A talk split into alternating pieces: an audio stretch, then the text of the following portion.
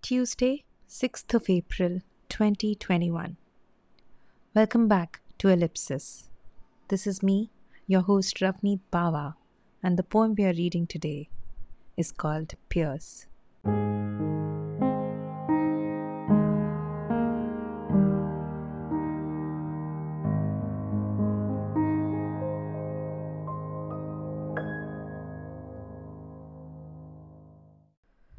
Peers by Craig Morgan Teicher.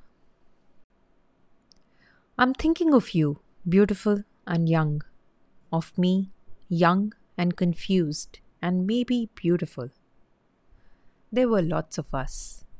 These were our 20s, when post 9 11 we were about to inherit the world, and we had no idea what to do with it. And look what we did. And we didn't. And now look at us. And it. We turned away for a blip, started whispering, kissing, had kids, bought houses, changed bulbs, submitted claims, changed channels. FaceTimed, streamed, upgraded, were two day shipped to, and midway through our prime earning years, we look up again, decades groggy, decades late. Forgive us, we thought. But now it does not matter. These are our outcomes, consequences, faults, forties, when the hourglass is beeping and bleak. And people like us have memories like this and wonder if the beauty that's left is really still beautiful if it was.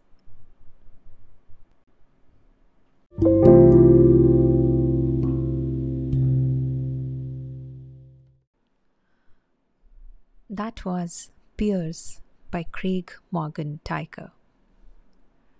I was reading from a link in the New Yorker in the poem section of the New Yorker, and this is in fact from the latest issue of the magazine. I will add a link uh, back to this poem in my show notes so you can uh, go and read it at your leisure.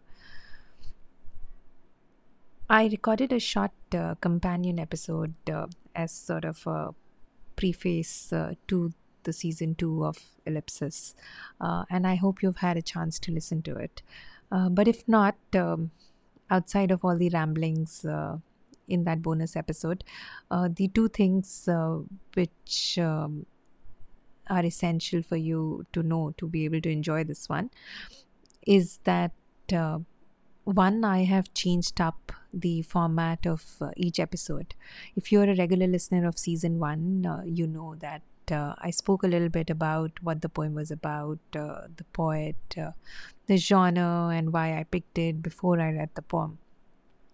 This time around, uh, I have pulled the poem up front because I want you to first and foremost have a immersive, virginal experience of just listening to the words of the poem and making up your own mind about where the poem is taking you. Like just going along with wherever it is that the poem is taking you. Because that is the sense of all poetry and that is how all poetry uh, is and should be consumed.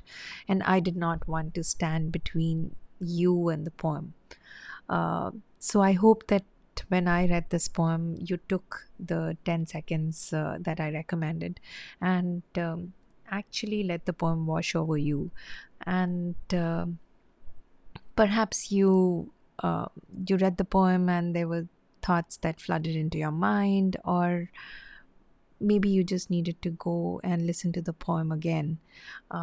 In either case, I hope that uh, you've had a chance to make parts of the poem your own and uh, now feel ready to um, hear my my experience of reading this poem. This poem has appeared in the latest issue of the New Yorker. And uh, all along these uh, months after episode one concluded, uh, as I've been reading poetry and I kept thinking that I'm going to go back and record a second season, uh, I also kept noting down poems that were speaking to me. And I had a bunch which um, you will get a chance to uh, hear in due course of this season. But this poem uh, is so recent. I, I read it like a couple of days back, and it shot right to the top of that pile that I wanted to read from. Simply because of uh, one, because I think that the time at which I am in my life, uh, this this poem felt uh, extremely apt for me, and uh, two, this theme of uh, you know reflecting back uh, at the midpoint of your life so far has been um, on my mind for for some time now. And it was uh, uncanny serendipitous to have this poem uh, land in my inbox and uh, force me to go and look at some of these themes. I um, my the friends from my early 20s uh, peers my peers I've been meeting them over the uh, last few years, and every time I meet somebody uh, who is a blast from the past, I I'm reminded of two things. One, how we were, who we were as people back then, and uh, also how far we have come from who we were. And there there may have been like an easy camaraderie or or a relationship defined by the people that we were back then. But certainly i find uh, again and again that i need to go back and redesign reestablish uh, the relationship uh, that i now want with these people from my past. This poem uh, Peers though, is not so much uh, about people in the past as it is about one person writing from the vantage point of the onset of the 40s and reflecting on the events that have not just shaped uh, his or her life, but also the events that have been milestones up until now. And uh, and I love how it begins, right? I'm thinking of you, beautiful and young, of me, young and confused, and maybe beautiful. This it's such a such an accurate capture of something that I think all of us have experienced. We've gone back and looked at our college photographs and thought about uh, how at the time we used to think that uh, we we don't look beautiful at all, and now when we look back uh, at our own photographs, we feel like, uh, hey, wasn't that bad at all, were we?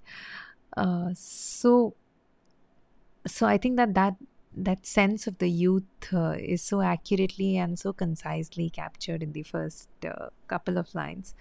But then um, he goes on to say, There were lots of us. These were our 20s. When post 9 11, we were about to inherit the world and we had no idea what to do with it. I think there's a exuberance of youth, uh, a sense of uh, a collective uh, memory of of a time where we were just coming out from something monumental and then and we were all like rich with possibilities and ideas and passion to go and do something with the lives that we had ahead ahead of us and immediately he says, and look what we did, and we didn't.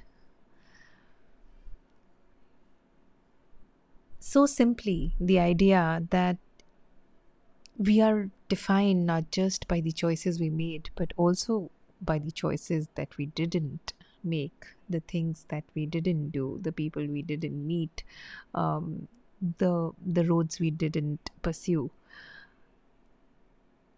We turned away for a blip started whispering, kissing, had kids, bought houses, changed bulbs, submitted claims, changed channels. A sense of busyness that has pervaded everybody who's ever been 20 or 30 years old. There is a pattern to your lives, and you get sucked into it no matter where you are, who you are. And before you know it, you are FaceTiming, streaming, upgrading. That becomes your life. And a note of craft here for those of you who write uh, poetry. He's written were two days shipped to. Perhaps my favorite uh, favoriteest uh, phrase in this poem. Were two days shipped to. And midway through our prime earning years. Such a slant uh, a hat tip to Amazon in those in those two lines there were two days shipped to and midway through our prime earning years. We look up again, decades groggy, decades late. Maybe this is what they call a midlife crisis, but uh, isn't this exactly the sense that you get uh, when when you're on the cusp of uh, your 30 or your 40 40th birthday like a milestone birthday you're thinking oh my god decades have passed me by and what have i been up to? But at the same time i think immediately the poet takes you from the personal to something much more uh, grand for lack of a bet- better word. He says these are our outcomes, consequences, faults, 40s, when the hourglass is beeping and bleak, and people like us have memories like this. So much of what has happened in the world, it's it's easy to believe that so much of it was out of our controls. But um, where we are as a society, as a people, isn't that the responsibility of the people, the youth of that time? And if it is, then shouldn't we take the moment not just to reflect at what we have done with our lives, but also to think about what, what our lives have meant for the world that we have inhabited? And finally, and wonder if the beauty that's left is really still beautiful. If it was,